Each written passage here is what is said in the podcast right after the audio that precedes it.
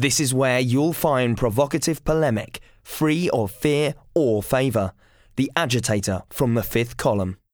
Thirty years after the end of the Falklands War, Argentina's President, Cristina Fernandez de Kirchner, has launched a diplomatic campaign to gain control of the islands of such breathtaking hypocrisy she makes Jimmy Carr look like Martin Bell.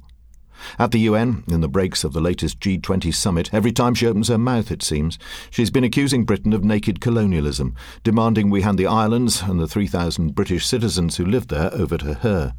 Colonialism. That's rich, coming from a country of European immigrants whose national policy has been to wipe out all trace of the people they snatched it from. I spent three months there during the Falklands War. Lovely food. Strange there are no black or brown people.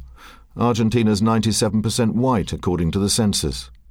Wonder what happened to the Indian tribes who once flourished on the pampas. Well, what do you know? They were deliberately exterminated in a series of genocidal military operations in the 19th century. Wonder what happened to those strange little folk Darwin found down in Tierra del Fuego. Short, round, oily creatures, four feet fully grown, mostly stark naked despite the intense cold, with a curious talent for mimicry, was how he described them. Not any more. They were declared vermin, and a pound was paid for every decapitated head.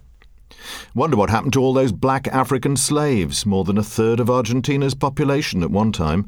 Well, let me tell you, thousands upon thousands of black men were forcibly recruited into the army, packed into the front line, deliberately used as cannon fodder in bloody campaigns against the natives and the neighbours. The black women and children either succumbed to disease or were simply assimilated into the floods of Italian and Spanish incomers. Blanqueamiento, whitewashing, was official policy for generations. The blatantly racist constitution has only recently been relaxed. Result Argentina is so white that the most prominent of the handful of blacks was arrested at the airport because officials just assumed her Argentine passport must be false. Don't get me wrong, I love the place and the people. They're brilliant at life, but disastrous at government. They invented the tango and thought politics should be broadly similar a substitute for sex, performed on the streets, brainless, showy, exciting, and doomed. That's how they've ended up being ruled by a succession of self glorifying crypto fascist bird brains and their moles. Inevitably, it all goes horribly wrong at regular intervals, and they have to find a way of distracting the mob on the street.